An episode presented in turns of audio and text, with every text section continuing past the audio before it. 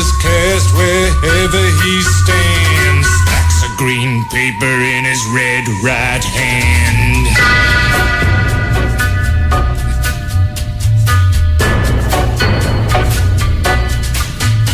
Και η CJET σας πάει διακοπές και σήμερα. Ένας ε, τυχερός θα κερδίσει ένα ειστήριο για δύο άτομα μετεπιστροφή, μετεπιστροφής για όποιο CJET προορισμό επιθυμεί ο νικητής. Παίρνετε τηλέφωνο στο 210 95 79 283 4 και 5. Ξαναλέω 210 95 79 283 4 και 5. Αφήστε το όνομα, το επώνυμό σας και το τηλέφωνο για να δηλώσετε συμμετοχή, για να μπείτε στην κλήρωση. Σας περιμένει η Ανούλα για να κερδίσετε ένα εισιτήριο διπλό μετεπιστροφής με την ε,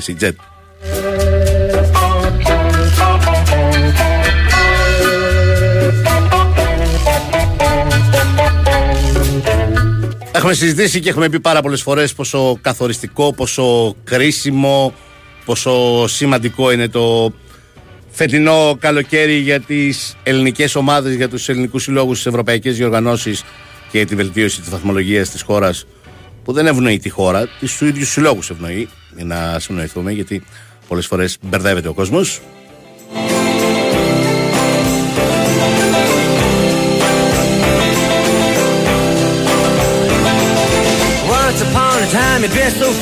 Για να μπορούμε να βγάζουμε κάθε χρόνο όσο ομάδες βγάζουμε φέτος και να είναι πολλές πιθανότητες να παίξουν σε ευρωπαϊκούς ομίλους και άρα να μεγαλώσουν κατά πολύ και το έσοδό τους και να μην συμβαίνει ότι συνέβη πέρυσι ή ότι θα συμβεί του χρόνου όπου βγάζουμε τέσσερις και όχι πέντε ομάδες και μόλις μία στο Champions League και τις άλλες τρεις στο Conference και καμία στο Europa.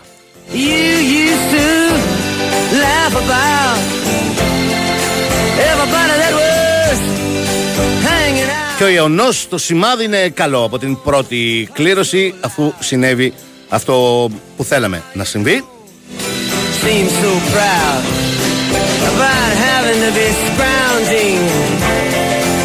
Με λέγα λόγια ο Παναθηναϊκός να αποφύγει την Γκένγκ. Είχε 50-50 πιθανότητες Γκένγκ η Δνιέπρο. Πήρε την Ουκρανική ομάδα που δεν πρέπει να γίνει κανένα λάθος και να σκεφτεί κανείς ότι ο Παναθηναϊκός έχει περάσει.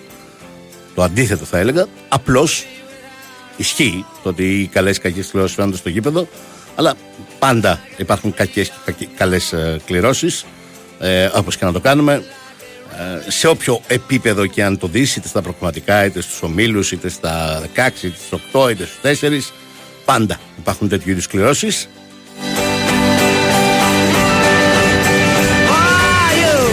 Γκέγκ είναι μια καλύτερη ομάδα από την Νιέπρο. Ο Παναθηναϊκός πήρε την Ουκρανική ομάδα και αυτό του αυξάνει κάτι τις πιθανότητες του για πρόκριση.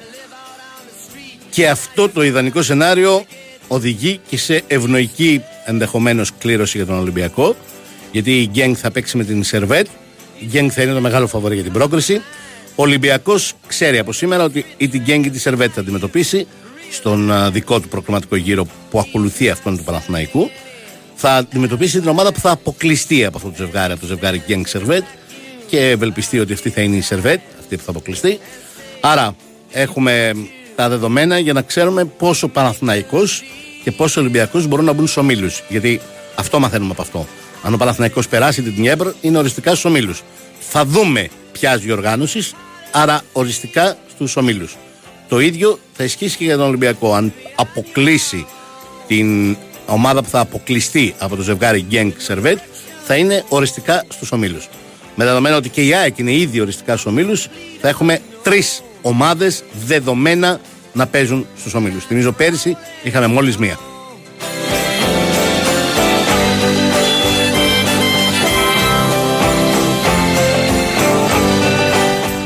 Τώρα, για το σε ποιους, σε ποια διοργάνωση θα παίξουν, έχουμε ακόμη δρόμο.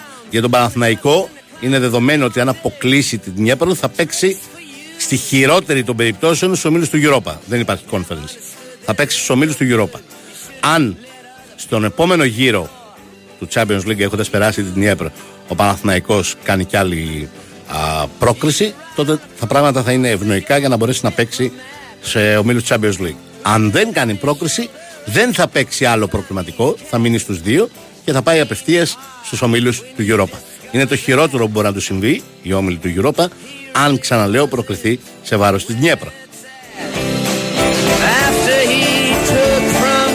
Ο Ολυμπιακός θα παίξει στον μεθ επόμενο γύρο, ένα γύρο μετά τον Παναθηναϊκό. Αν αποκλείσει την ομάδα που θα έχει αποκλειστεί από το ζευγάρι Γκένγκ Σερβέτ, ε, τότε εξασφαλίζει δεδομένα τη συμμετοχή του στους ομίλους του ε, Conference. Θα πάει να παίξει στα playoff του Europa. Αν περάσει, θα παίξει ομίλους Europa. Αν αποκλειστεί, θα παίξει ομίλους Conference. Ε, άρα, αυτή η σημερινή κλήρωση ενδεχομένως να μας δώσει την δυνατότητα ως χώρα να βάλουμε τρεις, τουλάχιστον τρεις ομάδες στους ομίλους. Την ΑΕΚ που δεδομένα είναι εκεί, τον Παναθηναϊκό και τον Ολυμπιακό.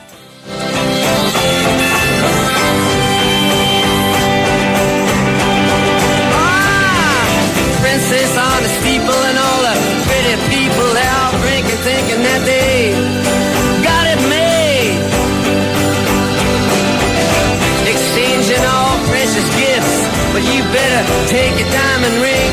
You better pawn it, babe. You used to be. Αυτή την ώρα γίνεται και η κλήρωση και για τον ΠΑΟΚ και για τον Άρη στο Conference League. Go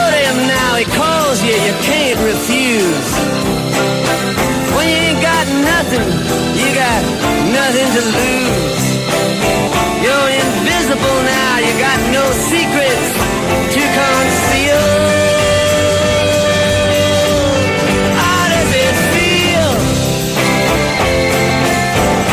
Θα αργήσουμε λίγο ακόμα να μάθουμε τους υποψήφιους αντιπάλους και του ΠΑΟΚ και του Άρη, διότι ο ΠΑΟΚ είναι στο ένατο υπογκρουπ, το τελευταίο, και ο Άρης είναι στο έβδομο υπογκρουπ. Μέχρι τώρα έχουν βγει μόνο το πρώτο. Μας στο πρώτο τώρα γίνεται κλήρωση για το δεύτερο υπογκρουπ. Οι έξι πιθανοί αντίπαλοι του Άρη θα τους έχετε ακούσει από νωρίς.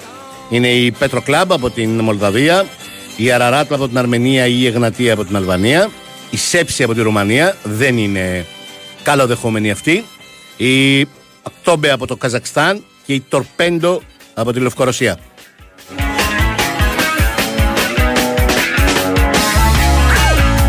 Όσο για τους 7 πιθανούς αντιπάλους του ΠΑΟΚ είναι η Λεύσκη Σόφιας ξανά, όπως και πέρυσι. Η Καμπάλα από το Αζερβαϊτζάν. Θα έλεγα ότι δεν είναι καλοδεχόμενη. Όπως δεν είναι καλοδεχόμενη και η Μπεϊτάρ του Ιερουσαλήμ για τον ΠΑΟΚ. Και οι υπόλοιποι είναι το ζευγάρι Μπάλζαν Μάλτα από τη Μάλτα με το Ντομζάλε από την Σλοβενία και η Λα Φιορίτα από το Σαν Μαρίνο με την Ζίμπρου Τσιτσινάου από την Μολδαβία. Νομίζω α, από, το ζευγάρι, από τα δύο ζευγάρια καλό θα ήταν να πέσει ο ΠΑΟΚ, είτε με τη Λα Φιορίτα, είτε με τη Ζίμπρου, είτε με την Μπάλζαν, είτε με την Ντομζάλε. Και OK, okay, και η Λέφσκι Σόφιας τώρα να την πατήσει δύο συνεχόμενες φορές, δύο, δύο συνεχόμενα καλοκαίρια από τη Λέφσκι Σόφια. Τι να πω, δεν ξέρω. Νομίζω ότι δεν θα μπορεί να την πατήσει. Καλό είναι να αποφύγει την Μπεϊτάρ και την Γκαμπάλα. Και ο Άρης καλό θα ήταν να αποφύγει την Σέψι. Βεβαίως, ξαναλέω, όλα αυτά έχουν πολλή θεωρία μέσα τους. Πέρυσι η κλήρωση του ΠΑΟΚ μια χαρά κλήρωσε με τη Λέφσκι Σόφια και όμως τα έφαγε τα μούτρα του. Συνεπώς πρέπει να εμφανιστείς πάρα πολύ σοβαρός και για τον Πάκου και τον Άρη ο δρόμος είναι μακρύς. Πρέπει να κάνουν τρεις συνεχόμενες προκρίσεις χωρίς περιθώριο λάθους. Δεν υπάρχει περιθώριο λάθο για αυτούς τους δύο. Πρέπει να περνούν κάθε γύρο γιατί αν αποκλειστούν σε κάποιον, σε οποιονδήποτε από τους τρεις, πάνε σπίτι. Δεν υπάρχει δεύτερη ευκαιρία. gets mine. I hope that someone gets my message in a bottle. Message in a bottle.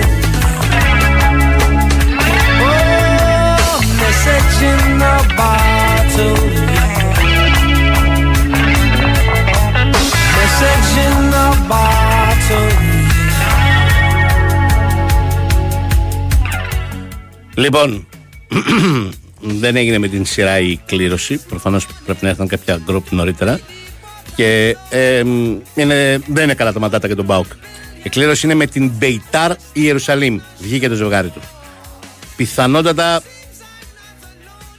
κατά την άποψή μου, η χειρότερη δυνατή αντίπαλος από αυτές τις ομάδες που είχε. Μια ομάδα από το Ισραήλ. Ποτέ, μα ποτέ δεν είναι εύκολο. Πάντα δημιουργεί πρόβλημα στις ελληνικές ομάδες ή ομάδες από το Ισραήλ.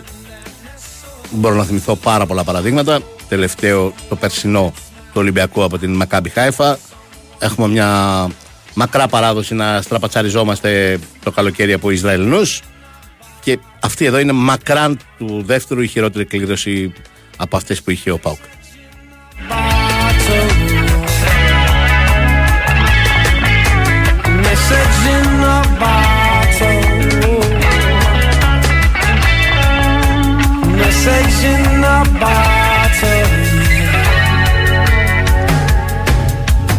Ο Πάοκ παίζει το πρώτο παιχνίδι στην Τούμπα εντός με την Μπεϊτάρ Ιερουσαλήμ και τη Ρεβάνς στο Ισραήλ.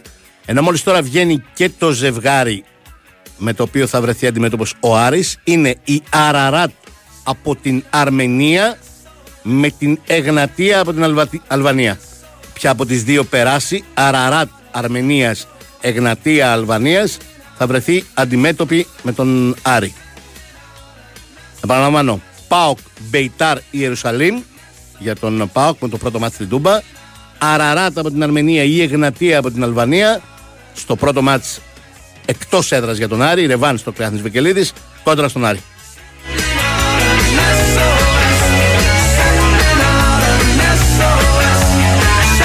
Εδώ είναι Conference League, είναι δεδομένες ημερομηνίες, δεν έχει ή. Τα πρώτα μάτια είναι 27 Ιουλίου, 5η και η Ρεβάν 3 Αυγούστου, επίσης Πέμπτη. Ξαναλέω, ο Άρης πρώτα εκτός με Αραράτη Εγνατία και μετά Ρεβάνς στη Θεσσαλονίκη. Ο Πάοκ πρώτα εντός με Μπεϊτάρι Ιερουσαλήμ και μετά Ρεβάνς στο Ισραήλ. Βάλε το break σου και ερχόμαστε.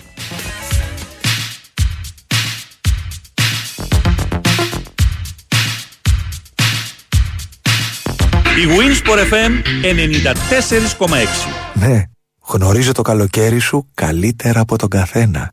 Γιατί, γιατί το περιέχω.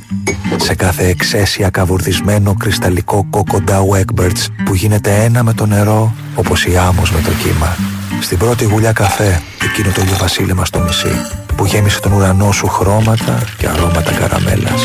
Στις νότες φουντουκιού ένα ζεστό νοχελικό απόγευμα που σε έκαναν να κλείσεις τα μάτια για να ακούσεις καλύτερα το τραγούδι των τσιτσικιών. Το ήξερες ότι ο Dow Egberts φραπέ σου περιέχει καλοκαίρι; Dow Egberts με μοναδικές γεύσεις φουντούκι και καραμέλα. Ανακαλύψτε τη διαφορά. Πρέπει να είναι συναρπαστικό το καλοκαίρι στο Las Vegas.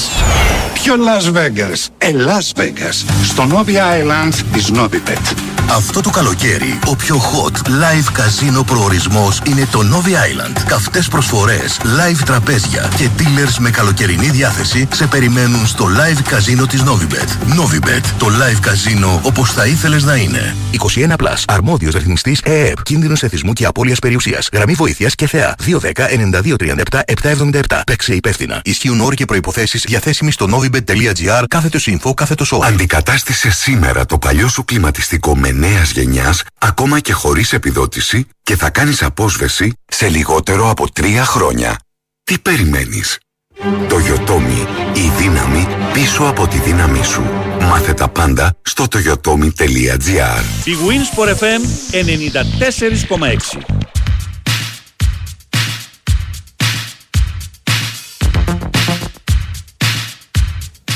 Μετράει 8 χρόνια ζωής. Είναι η μετεξέλιξη, να το πούμε κάπως έτσι, της ομάδας που έφτασε στον τελικό του Europa League το 2014, έχοντας αποκλείσει στην πορεία της στον Ολυμπιακό. Αλλά δεν πιστώνει εδώ η ίδια ομάδα. Θεωρείται νεοσύστατη η UEFA. Δεν αναγνώρισε την προηγούμενο καθεστώς μετά την συγχώνευσή της. Παίζει πρώτη φορά στα προκριτικά του Champions League. Αυτή είναι η Νύπρο, η αντίπαλος του Παναθηναϊκού.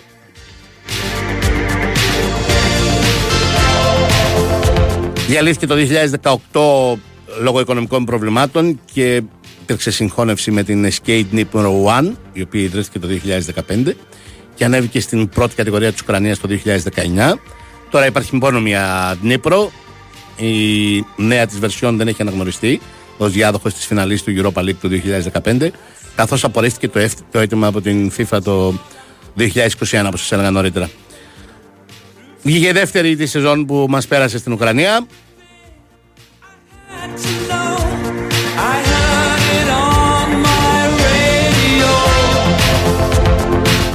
Άφησες στην τρίτη θέση της Ζόρια στην ισοβαθμία.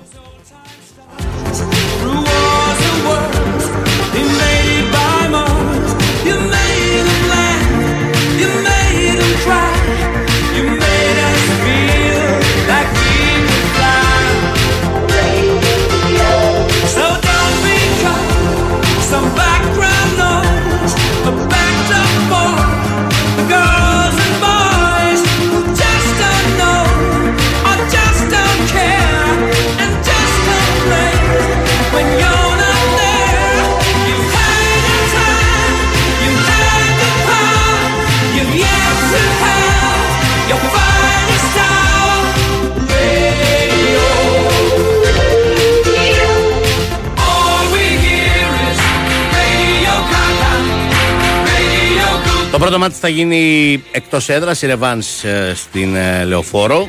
Πέρυσι τα ευρωπαϊκά της μάτια τα έδινε στο Κόζιτσε της ε, Σλοβακίας. Είναι η έδρα της τοπικής ομάδας. Ένα μικρό γηπεδάκι ούτε 6.000 θέσεων χωρητικότητα.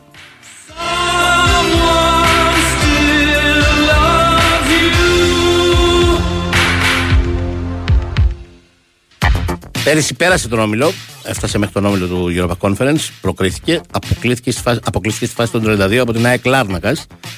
Τον όμιλο είχε βρεθεί με Αλκμαρ, Απόλλων Λεμεσού και Βαντούζ.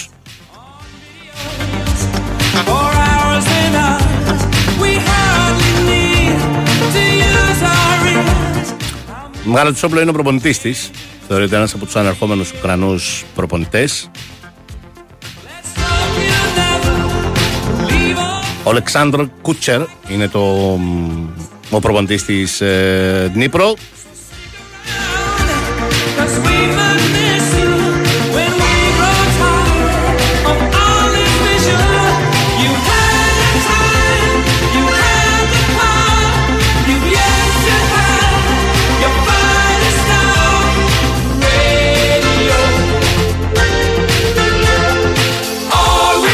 Να μην τα έλεγα κιόλας. Δεν αντιλαμβάνομαι λέει, την υπέρμετρη αισιοδοξία για την κλήρωση του Παναθηναϊκού. Πώς προκύπτει ότι την έχει περάσει ήδη. Ενώ ακριβώς έλεγα ότι είναι πολύ δύσκολο και δεν την έχει περάσει. Απλώς ήταν δυσκολότερη η Γκένγκ. Αυτό δεν σημαίνει σε καμία των περιπτώσεων ότι η Νύπρο είναι μια εύκολη ομάδα. σα ίσα. Και ακριβώς η πορεία της πέρυσι στην διοργάνωση δείχνει ότι δεν είναι καθόλου εύκολη. Ε, και όχι μόνο έφτασε σε όμιλο, πέρασε για τον όμιλο, πήγε στα νοκάου των 32, δηλαδή έπαιξε ε, στις ευρωπαϊκές διοργανώσεις και το 23. Ε, με κοντομάνικα όπως λέγαμε εδώ παλιά στην Ελλάδα.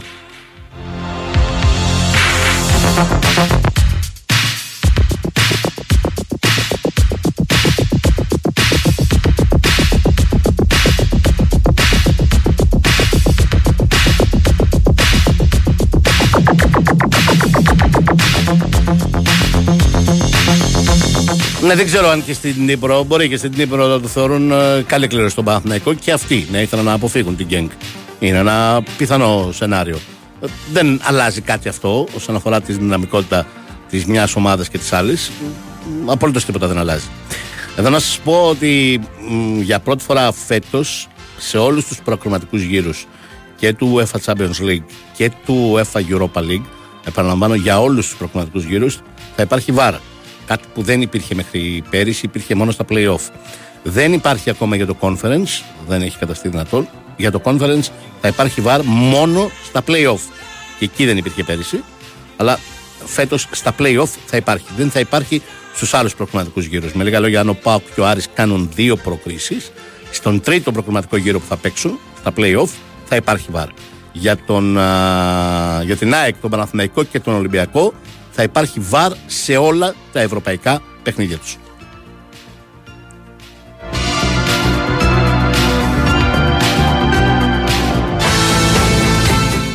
Έχει έναν πάρα πολύ καλό σύνδερ η Νύπρο. Είναι... Τον έχω δει δύο-τρεις φορές. Ένα πολύ δυνατό παιδί. Πολύ καλό σώμα. Γεροδεμένος. Παρ' όλα αυτά είναι γρήγορος. Έχει έκρηξη, έχει καλή τεχνική κατάρτιση σεντερφόρ που δεν ξέρω αν θα μείνει και φέτος το καλοκαίρι εκεί για να είμαι ειλικρινής. Γιατί τάσπασε πέρυσι το πρωτάθλημα της Ουκρανίας.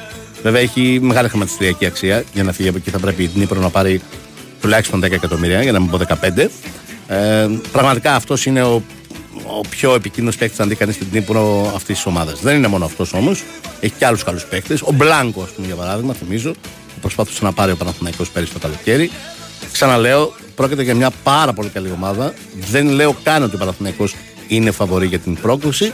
Λέω όμως ότι η Γκένγκ είναι μια σαφώς ανώτερη ομάδα από την Νύπρο. Υπό αυτήν την έννοια είναι καλή η κλήρωση του Παναθηναϊκού και όχι υπό την έννοια ότι την έχει ήδη αποκλείσει την Νύπρο.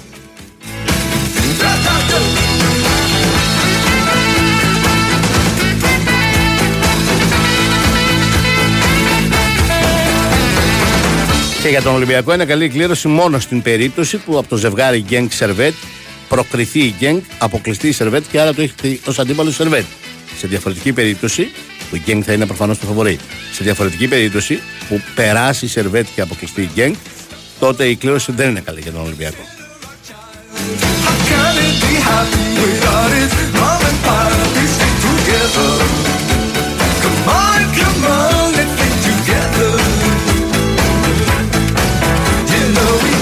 Λοιπόν, μικρό διαφημιστικό διαλυματάκι και ερχόμαστε για να δούμε, να ρίξουμε μια ματιά και στην Μπεϊτάρη Αρεσαλήμ, την κλήρωση του ΠΑΟΚ που παραλαμβάνω είναι με βάση το πότ που είχε και τις υποψήφιες ομάδες για να βρεθούν στον δρόμο του η χειρότερη δυνατή κλήρωση.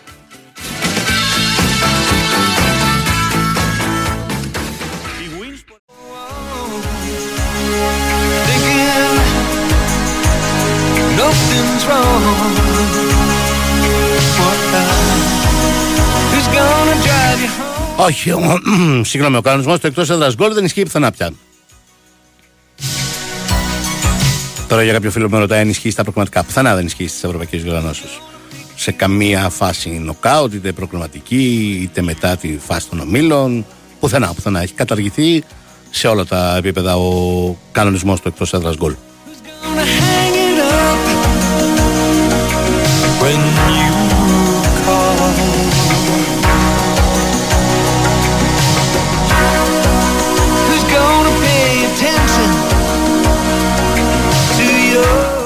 Σας θυμίζω το διαγωνισμό που τρέχει στο 2-10-95-79-283-4 και 5. Αφήστε το ονοματεπώνυμό σας και το τηλέφωνο για να δηλώσετε συμμετοχή και να μπείτε στην κλήρωση που θα γίνει στο τέλος της εκπομπής για ένα διπλό εισιτήριο μετεπιστροφή για όποιο CJET προορισμό επιθυμείτε εσείς.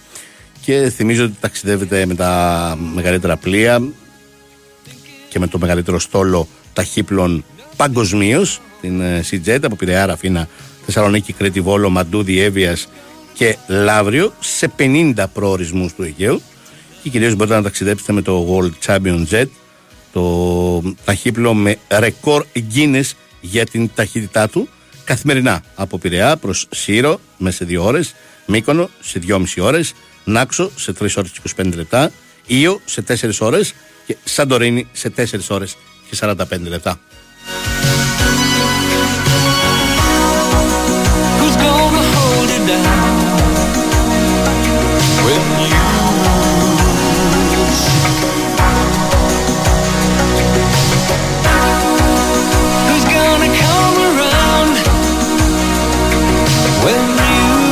Πάμε Θεσσαλονίκη λοιπόν. Η χειρότερη δυνατή κλήρωση νομίζω με βάση το πότ στο οποίο είχε βρεθεί ο Πάο και τους άλλους υποψήφιους αντιπάλους του. Δεν ξέρω αν διαφωνεί ο Δημήτρης Τζορμπατζόγλου. Καλό μεσημέρι Δημήτρη. Γεια σου Μιχάλη, καλησπέρα.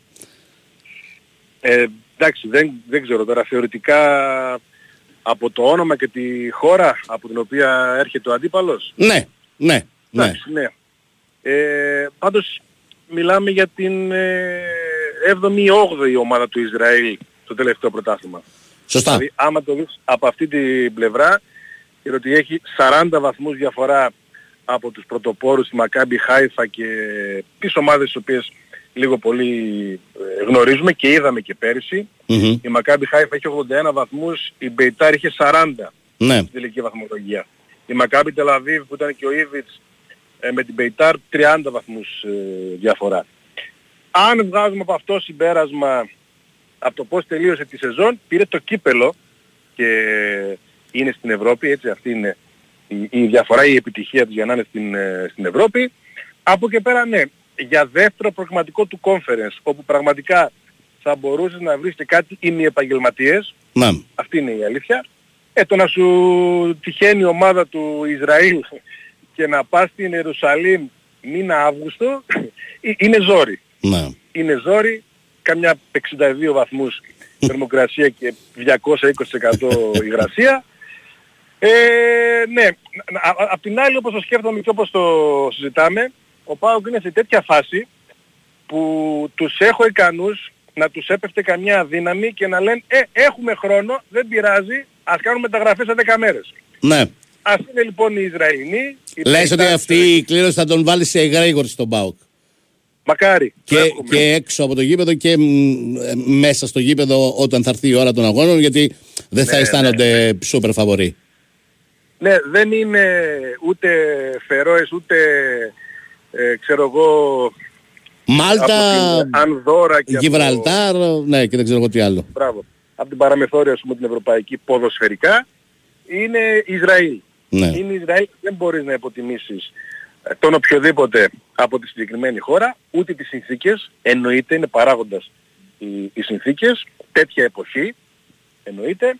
Ο Πάοκ έτσι κι αλλιώς μετά τα περσινά δεν μπορεί να υποτιμήσει κανένα, δεν έχει δικαίωμα να υποτιμήσει κανέναν, γιατί Ναι. πέρυσι εκ των πραγμάτων τη Λεύσκη Σόφια την υποτίμησε και πήγε τις μεταγραφές τους έκανε 10 μέρες πριν παίξει με τους Βούλγαρους και την πάτησε, εννοείται και δεν, δεν είχε φόρ να αγωνιστεί. Ας πούμε ναι, ότι είναι μια κλήρωση που θα όχι μόνο θα τους έχει σε εγρήγορση, θα τους κινητοποιήσει πολύ περισσότερο. Το εύχομαι. Το εύχομαι ξαναλέω, δεν μπορώ να είμαι σίγουρος, γιατί δεν στον ΠΑΟΚ πλέον α- αρχίζουν τα ερωτηματικά και αυξάνονται Ναι. για το τι γίνεται. Μμμ. Δε- Δεν, δεν, ε, γιατί; Τα, τα γιατί είναι πολλά περισσότερα κάθε μέρα που, που περνάει. Σωστά. Ε, και εδώ που, που φτάσαμε. Α κάνουμε μία μικρή αναφορά και σε αυτό πριν κλείσουμε, γιατί νομίζω για Ναι. την Μπεϊτάρ είναι πολύ νωρίς για να βρούμε περισσότερα πράγματα. Οκ, μπορούμε να διαβάσουμε το ρόστερ της, Έχει αλλά ένα δεν έχει. Μολδαβό φορ, ε, Νικολέσκου, έχει έναν Κολοβιανό εξτρέμ, έβαλε πολλά γκολ ονόματι Ασπρίγια. Με την παλιά παράδοση δεν ξέρω αν έχει και σχέση. Τον Ντανίλο τον, ε, Ασπρίγια. Ναι, ναι, ναι. Το συγκεκριμένο, είπαμε για την πορεία της, έχει Ισραηλινοποιημένους τρεις-τέσσερις ε, ξένους. Ε, εντάξει, εραστέχνες δεν είναι, Ναι. ε, εννοείται. Ο Πάουκ είχε ξαναπάει εκεί επί Μπάγεβιτς πριν 20-22 χρόνια ε, πάλι τέτοιο καιρό, νωρίς το, το καλοκαίρι. Αν θυμάμαι καλά έχει κερδίσει εδώ 3-1 και εκεί έφερε 3-3 Μμμ. ε, ε, με Παντελή Κωνσταντινίδη να παίζει τότε στον ε, ΠΑΟΚ, Κατσαμπίν, Αλιτζή, εκείνη την, ε, την ομάδα. Τίποτα δεν είναι αυτονόητο, εννοείται. Δεύτερο μάτς στο, στο Ισραήλ ε, και αυτή μια, μια λεπτομέρεια. Ε, τη σημασία έχει φυσικά πώς θα είναι ο ΠΑΟΚ εκείνη την ε, περίοδο. Ο ΠΑΟΚ τελείωσε Μιχάλη τη σεζόν πολύ προβληματικά, δεν ήταν κακός ως ομάδα, τελείωσε πολύ πο- προβληματικά με αποτυχίες τη σεζόν, δεν μπορούσε να βάλει γκολ με τίποτα, μια ομάδα που έβλεπε την αιστεία πολύ μικρότερη από ό,τι ήταν και εκείνη η ομάδα σε σχέση με αυτή που θεωρούμε σήμερα, αύριο ξεκινάει. Ε, σήμερα ο ΠΑΟΚ είναι αποδυναμωμένος.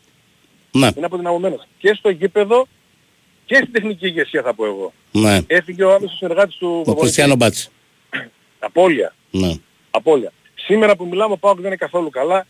Ε, πρέπει να είναι πολύ καλύτερα σε 10 μέρες που φεύγει για την ε, Ολλανδία. Κάποια, Τουλάχιστον, τουλάχιστον εκεί. Κάποια από όλες αυτές τις μεταγραφικές υποθέσεις που τρέχουν με τον έναν ή τον άλλον τρόπο, είτε σε επίπεδο διαπραγματεύσεων, είτε σε επίπεδο συζητήσεων, είτε σε επίπεδο σκέψης. Λες ότι είναι ε, σε σημείο πιο κοντά από το να ολοκληρωθεί από οποιαδήποτε άλλη ή μ, όλα είναι μ, στην αναμονή; Ναι. Έχει πλάκα το ότι η καλύτερη οργανωμένη προσπάθεια του ΠΑΟΚ στις μεταγραφές και αυτή που ο ΠΑΟΚ έφερε σε καλό σημείο ήταν του Γκαμπιαντίνη η οποία τώρα έχει παγώσει. Μμ. Αυτή είναι η πραγματικότητα. Ήταν μια καλά δουλεμένη προσπάθεια εδώ και καιρό. Και είναι και πιο Μεγάλος δύσκολη. στόχος. Ναι. Από όλες Ε, όσες εξορισμού- δουλεύει. Εξορισμού δύσκολη. Την έφτασε σε ένα σημείο να υπάρχει μια διαφωνία για το χρονικό διάστημα της ε, συμφωνίας. Δεν ξέρω με τι στοιχεία πίστεψαν ή πιστεύουν ότι μπορεί ένας Ιταλός διεθνής να έρθει στην Ελλάδα. Δεν το ξέρω. Κάτι θα είχαν ε, πραγματικά. Από χθες πάντως ο Πάοκ το έχει παγώσει γιατί καταλαβαίνει ε, ότι ο Γκαμπιαντίνη θέλει χρόνο, ότι ε, έχει τη Σαμπτόρια, μιλάει με την ε, Κάλιαρη και δεν μπορεί να τον ε, περιμένει. Πρέπει να ασχοληθεί και με άλλες ε, περιπτώσεις. Και το λέω αυτό γιατί για τις άλλες υποθέσεις του ΠΑΟΚ, αριστερός μπακ, αριστερός εξτρέμ, αμυντικός ε, χαφ, ε, δεν είχε κατασταλάξει ο ΠΑΟΚ ποιος είναι ο πρώτος στόχος. Δεν είχε φτάσει σε επίπεδο Γκαμπιαντίνι να λέει ότι στοχεύουμε εκεί, πάμε μόνοι μας στις δυνάμεις να πάρουμε αυτό το ποδοσφαιριστή. Μέχρι και σήμερα ε, ήταν ο Ντάλμπερτ η προτεραιότητα στον αριστερό μπακ, ο Βραζιλιάνος της Ίντερ, που είχε πέρυσι χιαστούς. Ε, από σήμερα ο Πάοκ ε, θα προσπαθήσει πάλι για τον Μπάμπα Ράχμαν. Αν μείνει ελεύθερος από την Τσέλσι και να δούμε πώς και τι χρόνο θα χρειαστεί. Αυτό το ένα βήμα μπρος, δύο πίσω πάμε πάλι στον άλλον. Ε, από χθες δείχνουν ότι μάλλον θα στοχεύσουν στο Μισιτζάν τον αριστερό εξτρέμ της Τβέντε που μένει ελεύθερος. Ας πούμε ότι και εκεί το συγκεκριμενοποιούν και αποφασίζουν ότι αυτός είναι ο βασικός ε, στόχος. Ε, τώρα όλα αυτά, κακά τα ψώματα, έπρεπε να γίνονται το Μάιο. Ναι. Αυτά τα μπρος πίσω, αυτός να το δούμε τον άλλον, να συγκρίνουμε κτλ. Ο Πάοκ θα έπρεπε να έχει πολλές υποθέσεις σαν του Καμπιαντίνη στο τελείωμα. Και φυσικά τις εναλλακτικές. Δεν έχει και φυσικά εντάξει προκαλείται εκνευρισμός, εννοείται, δικαιολογημένος ε, είναι. Δεν έχει κλείσει κανείς. Ο Πάοκ έχει κλεισμένο τον Μπράντον Τόμας αλλά επικοινωνιακά δεν θέλει να το ανακοινώσει γιατί σου λέει έχουμε δεσμευτεί για ποιοτική αναβάθμιση. Ε, πρέπει να το αποδείξουμε αυτό και δεν μπορούν μέχρι τώρα να το αποδείξουν και γι' αυτό έλεγα στο ξεκίνημα ότι υπάρχουν πολλά γιατί. Γιατί γίνεται όλο αυτό, γιατί ενώ ο Πάοκ ήξερε εδώ και καιρό τα θέματά του και τις αναζητήσεις δεν έχει κατασταλάξει ακόμα. Και δεν έχει κλείσει και δεν έχει κατασταλάξει και ποιοι είναι ακριβώς ε, οι πρώτοι στόχοι σε όλες τις ε, θέσεις. Ωραία. Μβίτης, ευχαριστώ πάρα πολύ. Να καλά, Μιχάλη. καλή Καλό συνέχεια. μεσημέρι, καλό μεσημέρι.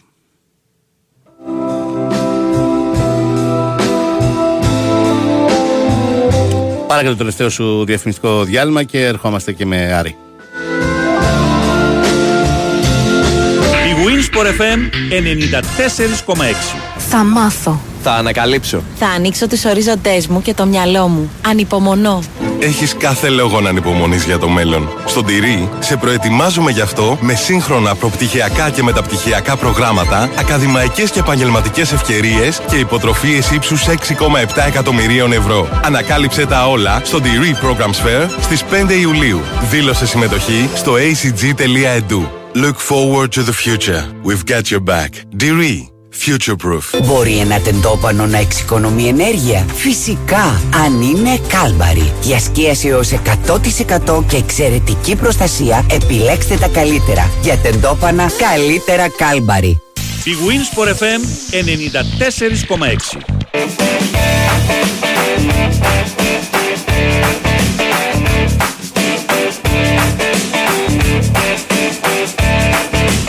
Επιστρέψαμε και θα πάμε σε έναν βαθύ γνώστη του ποδοσφαίρου και της Αλβανίας και της Αρμενίας. Ο Άρης κλειώθηκε και θα παίξει είτε με την Αραράτ είτε με την Εγνατία. Και τα πάντα για αυτές τις δύο ομάδες τα ξέρει ο Αλέξ Αβόπουλος. Καλησπέρα κύριε. Γεια σου, γεια σου Μιχάλη. Στην Εγνατία εγώ δεν ξέρω. Στην Εγνατία την ομάδα. Μια ευθεία είναι από εδώ, Δι- πηγαίνουμε Εγνατία και φεύγουμε. Δυσκολεύεσαι λιγάκι με την Εγνατία ομάδα, ναι. Ναι, ναι. Εντάξει, θα, μα- θα, μας καταφω... θα μας διαφωτίσει λίγο ο Χρήστος ο Βαγγέλη. Θα τον ψάχνουμε τώρα, τον βρούμε κάποια στιγμή. Θα μας πει τι- στη Εγνατία τουλάχιστον. Ναι. Η ομάδα από την, ε, από την Αλβανία. Ε, για την ε, Αραράτ δεν ξέρουμε και πάρα πολλά πράγματα. Είναι μια καινούργια ομάδα ε, η οποία τα τελευταία χρόνια κατέκτησε δύο φορές το πρωτάθλημα στην, ε, στην πατρίδα της, τη σεζόν δηλαδή 2018-19 και 2019-20. Έπαιξε δηλαδή σε προκριματικούς γύρους του UEFA Champions League, αποκλείστηκε και τις δύο φορές α, και, το Euro, και στο Europa League στη συνέχεια α, από του Ντελάνς και Ερυθρό Αστέρα. Ε, έχει έναν ε, πολύ πλούσιο ιδιοκτήτη πάντως, είναι ένας ρωσοαρμένιος δισεκατομμυρίουχος ο ιδιοκτήτης της, Μμμ. ο Καραπετιάν, ε, που, ε, στο Γερεβάν εδρεύει, στην, ε, στην πρωτεύουσα της, ε, της Αρμενίας. Θεωρώ ότι αυτή είναι το φαβορή στο ζευγάρι με την ε, ομάδα από την Αλβανία, η οποία συμμετέχει για πρώτη φορά στις ευρωπαϊκές διοργανώσεις. Είναι πρωτάρα στα 89 χρόνια ιστορίας της. Νομίζω ότι ο Άρης καλό ήταν που απέφυγε την Ακτόμπερ για παράδειγμα από το Καζακστάν. Πέρα το ότι είναι μια ομάδα η οποία ε, πάντοτε παλεύει για το πρωτάθλημα, πέρυσι το χάσε στον Πόντο από την Αστάνα. Είναι και πολύ μακρινό ταξίδι. ο Άρης έχει μια τέτοια εμπειρία και μάλιστα δυσάρεστη γιατί αποκλείστηκε κιόλας πριν από δύο χρόνια από την Αστάνα. Ε, και νομίζω ότι καλώς απέφυγε και τη Σέψη, τη, τη Ρουμάνικη. Τώρα αν έβαζες να διαλέξω εδώ θα προτιμούσα ή την ομάδα από την ε, Μολδαβία, την Πετροκούμπ, ε, ή την άλλη από τη Λευκορωσία, την ε, τορπεντο αλλά εντάξει ο Άρης έπεσε ε, σε αυτό το ζευγάρι 27 Ιουλίου και 3 Αυγούστου το πρώτο μάτς εκτός έδρας στην, ή στην Αρμενία ή, είναι στα, στα προάστια του Τυράννου νομίζω εκεί στα Τύρανα είναι η έδρα της, της ομάδας αυτής. Ναι. Ναι, όντως μοιάζει πολύ ξεκάθαρο φοβαρή η Αραράτ. Τώρα, ποιος μπορεί να το πει αυτό με βεβαιότητα και μάλιστα, ξέρεις, καμιά φορά ακόμα και οι πραγματικά καλύτερες ομάδες τέτοια εποχή, Ιούλιο, ναι. την πατάνε πολύ άνετα, πολύ εύκολα. Ε, το έχουμε δει να συμβαίνει και με πάρα πολλές ελληνικές ομάδες τέτοιο καιρό που έχουν αποκλειστεί από θεωρητικά ή και πρακτικά κατώτερες ομάδες από αυτούς. Απλώς... Μα ο Άρης δεν την πάτησε. Ο Άρης. Σωστά. Είναι ένα 38 παράδειγμα από την Κόλος Σκοβαλίπκα. Ε, αυτή είναι τη μεγαλύτερη φυσικά αποτυχία του. Αλλά και από την Αστάνα ε, αν ήταν λίγο περισσότερο προετοιμασμένος και κάποιους περισσότερους παίκτες ενδεχομένως να την είχε αποκλείσει. Το ζητούμενο για τον Άρη δεν είναι πώς θα είναι, Μιχάλη, πιστεύω, τόσο πολύ αυτή η ομάδα από την ε, Αρμενία ή η ομάδα από την Αλβανία, αλλά το πώς θα είναι εκείνος 27, και, 27 Ιουλίου και 3 Αυγούστου. Δηλαδή το επίπεδο της δικής του ετοιμότητας, τους πόσους παίκτες θα έχει βάλει μέχρι τότε, πόσο θα έχουν προλάβει να προσαρμοστούν μέχρι τότε, για να μπορέσει ο Άρης τουλάχιστον να, προ, να προκριθεί γιατί θα μιλάμε για παταγώδη αποτυχία φυσικά εννοείται ναι. αν καταφέρει και αποκλειστεί από τον δεύτερο προκριματικό γύρο.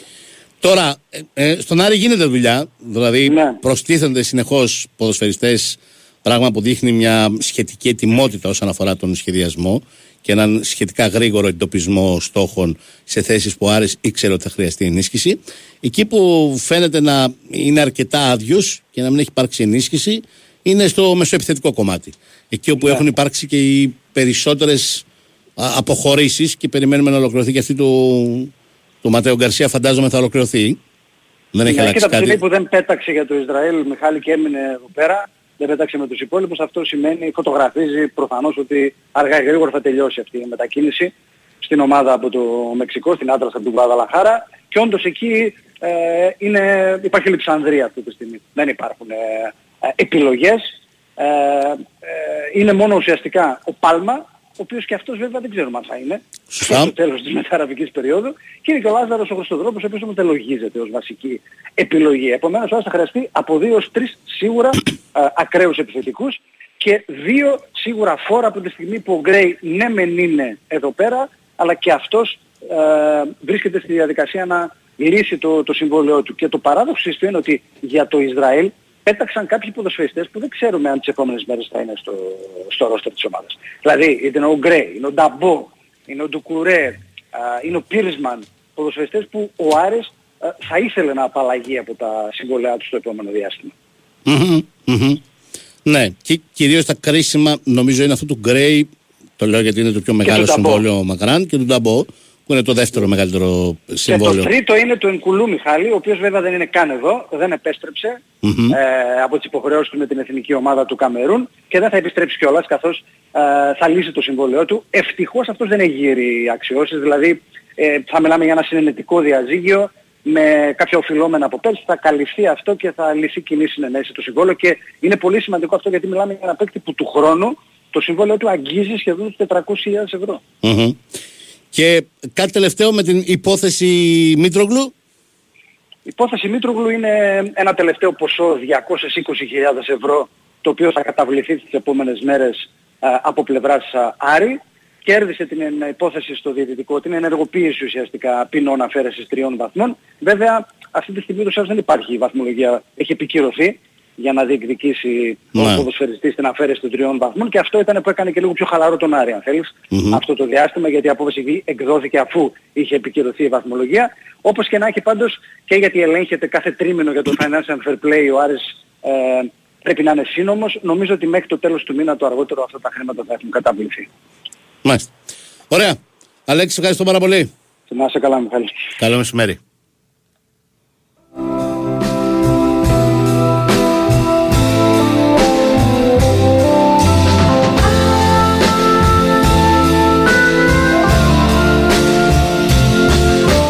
Αυτό ήταν λοιπόν. Σήμερα ήταν η ημέρα κλήρωσης. Πήραμε μια καλή πρώτη γεύση από τους αντιπάλους που θα βρεθούν στον δρόμο των ελληνικών ομάδων, είτε του Παναθηναϊκού, είτε του Ολυμπιακού, είτε του ΠΑΟΚ, είτε του Άρη. Θυμίζω η ΑΕΚ μπαίνει στην κληροτήδα από την επόμενη φορά.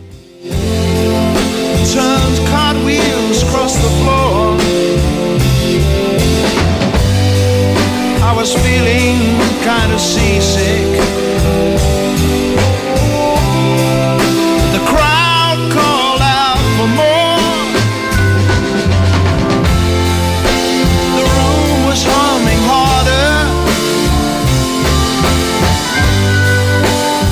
feeling.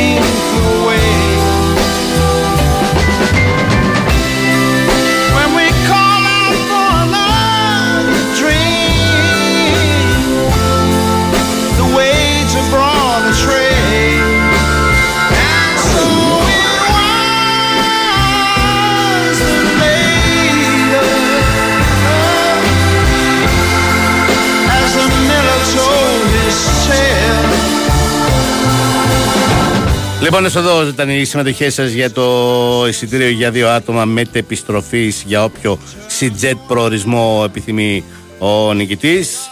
Είστε 52 αυτοί που πήρατε τηλέφωνο.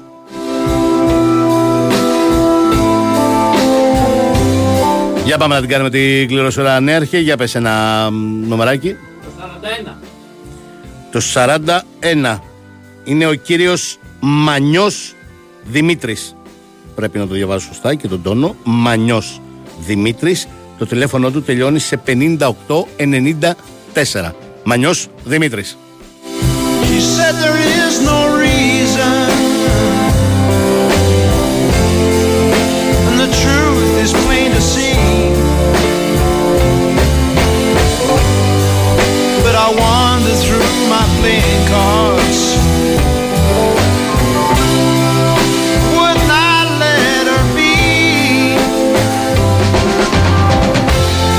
Ανακεφαλαιώνω πριν σας αποχαιρετήσω. Ο Παναθηναϊκός με την Δνήπρο το πρώτο μάτς στην έδρα της Δνήπρο θα δούμε ποια θα επιλέξει την Πολωνία, τη Σλοβακία θα δούμε.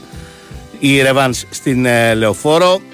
Ο Ολυμπιακός με την ομάδα που θα αποκλειστεί από το ζευγάρι Γκένκ Σερβέτ.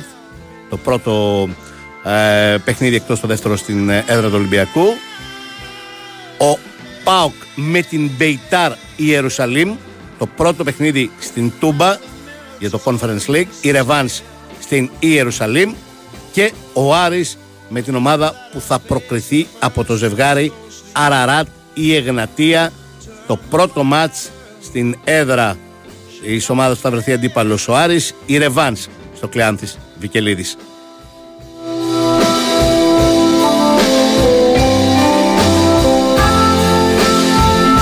Ο Νέαρχο Κυριαζόπουλος ήταν στην 20 ώρα του ήχου και τις μουσικές επιλογές.